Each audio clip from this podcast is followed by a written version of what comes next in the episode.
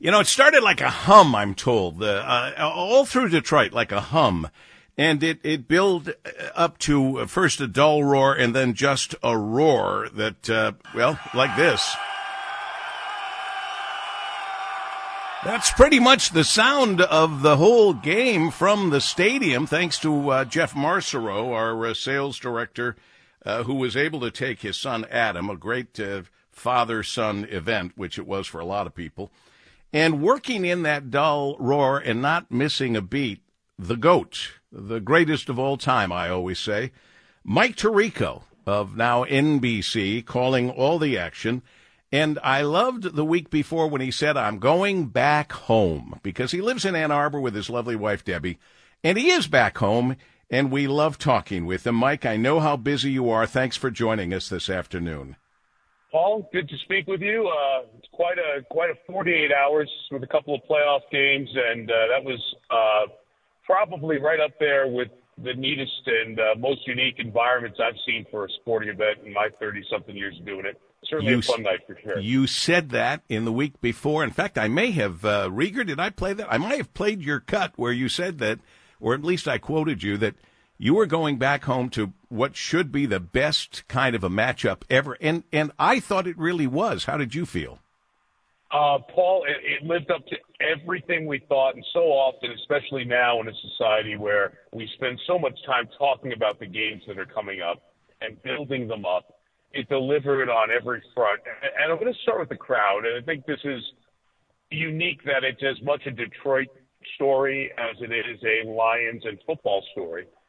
The crowd was in the stands in numbers that I've never seen in an NFL game 45 to 50 minutes before kickoff. I, the fans were you know, 60% full. As a matter of fact, one of the assistant coaches for the Rams, who I've known for some time, said to me on the field before the game, said, I don't think I've ever seen a stadium this full, and we don't kick off for an hour. and they were watching the Packers game, and the Packers were scoring, they were cheering, and it was just a, a unique atmosphere. And then the the crowd stayed loud throughout. Usually, you get one of those emotional things. Here comes somebody back, or some aggrieved party, and there's a boo, and there's some noise in the first quarter, and then it dies down the crowd brought it for four quarters too, so it really added to the entirety of the night. Well, and University of Michigan graduate Aidan Hutchinson, who's played in the the largest stadium in America, second largest in the world, he knows loud. This is what Aidan said about the noise. It was, yeah, it was wild. It was wild. The the, camp, the fans came out. It's probably maybe one of the loudest stadiums I've been in. You know, and um,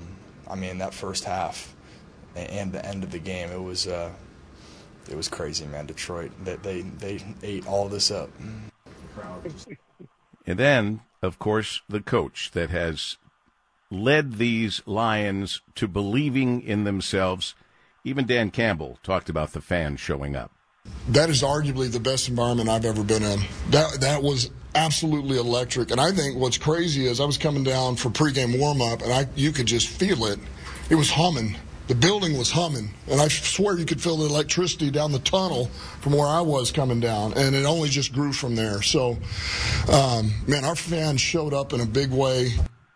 I got to tell you, you said it already, but in your 30 years, Mike Tirico, uh, you've never seen anything quite like that. How exciting to hear from you because you've been all over the world calling all kinds of games. Yeah, Paul, it, it, it was that. I mean, Dan's right. There's a long tunnel. It's probably the longest entrance that you have from a locker room to field perspective in the league, and you can just see it start to build, and you can hear it as you walk down the tunnel. And I'm down there an hour before the game. I can't imagine what it was like for the guys going on the field. And I was texting with uh, Dan Campbell this morning, and uh, he said he said almost the same thing he said in that soundbite. Just is uh, the fans are a huge part of the experience, the environment, and the night. And you know, uh, credit to the Rams. I, they played they played a terrific game in those conditions, and I think the hundred some odd games that you've seen Matthew Stafford play uh, in the Detroit uniform, and the many in a Lions uniform in Ford Field, that was exactly the guy you got last night. I mean, hit a couple of times, hand bloodied, kept coming back and throwing darts and throwing great passes throughout. So full credit to the Lions defense. Thought the difference in the second half when the Rams defensive defensive adjustments set in, so too did the Lions. And I think that was the uh, the key for them moving that ball game. You're back next weekend. Do you have to go travel between now and then, or are you traveling? No, it's it's amazing. You kind of think about your weeks in the playoffs with this. Uh, I don't know where we're going, and I think in different circumstances, given what happened in Buffalo and the weather and the scheduling is a little bit off from what it normally is, we might have been headed to San Francisco for their game uh, in the in the second round, which is now against Green Bay. But Dallas loses, things move, things shift, and we're back here Sunday afternoon. So I, I drove home on uh, 96 and 14 last night, and I'll get to see a little of these roads this week, and that is quite all right. I, I have to say, I, I stopped to get a cup of coffee this morning. I don't think I've ever seen a happier Monday when it's three degrees in the middle of January in my 25 years of living here. I mean, people were happy, chatting about the game, and it's just a nice thing to see the people who invested for so long without return uh, got a return in spades last night. And it's so nice to live in a city where it really matters and has really affected Detroit, just as you point out, Mike Tirico. Your phenomenal work ethic, your impeccable uh, preparation. You are respected by all because you're so good. I'm glad you're able to spend some time in Ann Arbor. The kids uh, get to spend a little time with Dad, your lovely wife Debbie, and uh, and then we'll welcome you back Sunday. And and the the fans had a chance to take out their feelings on Matthew Stafford. If Philadelphia wins, uh, they'll be able to take out their thoughts on Matt Patricia. yeah, so I brought, that up at the end of the game. We were talking about the potential matchup, matchups in Tampa Bay and Philadelphia, and Matt is now calling the defensive signals I've known Matt since he was a graduate assistant at Syracuse. He's one of the good people in the league. It didn't work out here, but he and his wife loved their time here and have spoke fondly of the area. But it just adds to the story, right? You go through one chapter, and then almost the next chapter comes back for an opportunity if the Eagles win tonight. I think it's going to be a tough game for Philadelphia. They're banged up. Their cohesiveness is lost. Tampa Bay will be a dangerous home team tonight, but uh, no matter what, the storylines are rich and plentiful, and the Lions are a home win away from playing in the NFC Championship game. I don't think uh, a lot of folks thought they'd be saying that two, three years ago. Nope, you're absolutely right. Quick note: uh, you live in Ann Arbor. Uh, you uh, are a Michigan fan, U of M. Yeah. Uh, how great it's been for, for Michigan fans and for all of the great state of Michigan, and now this with the Lions as well. JJ uh, announced he's going into the uh, the NFL draft. Blake Corum um, a few people are staying. I, to me, it it means there's a better than fifty percent chance that uh, that Coach Jim Harbaugh will go to the NFL. Any thoughts on your part?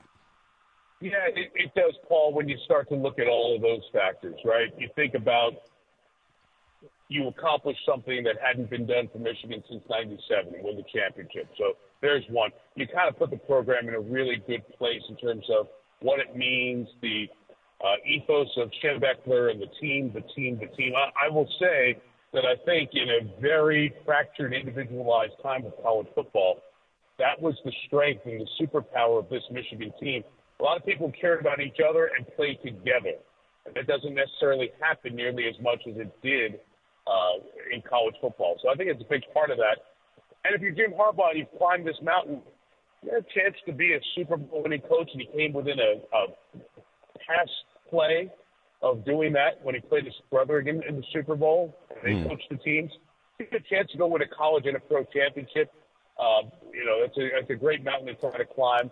I would not be surprised, but I think he knows as well that if he and Sarah and their family decide, I just want to run out the rest of the career here, that they could do it. And there are very few people who can say that. So the option's got to be great in the NFL if not, I think there's a there's a more than you know more than reasonable chance that with all the opportunities and all the desire from the NFL, that the guy could stay. So I think 50-50 is the right call. I really do. Yeah, I uh, I would love for Jim to stick around for the uh, the the Harbaugh legacy, the Harbaugh dynasty.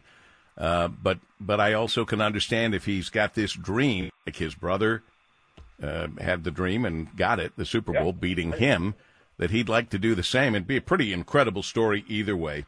You're an incredible story, Mike Tirico, and that you would give us some time in your busy schedule. I'm glad there's a little break for you. Can spend some time with the family, and we'll look forward to listening and watching uh, this coming Sunday. Thank you, Paul. Great to hear your voice. Great to talk to you again. Stay well, and we uh, will connect here down the line. I, I look forward to it. Mike Tirico. Thanks, Thank you, sir, from NBC. The GOAT, and I mean it. I've said it when he's not on the air. I'm saying it while he can hear me. The greatest of all time. If you sum it all up, he has the most incredible work ethic. His preparation is impeccable. He is respected by all and loved by many, including me, Mike Tirico, as we continue with Paul W. Smith at WJR.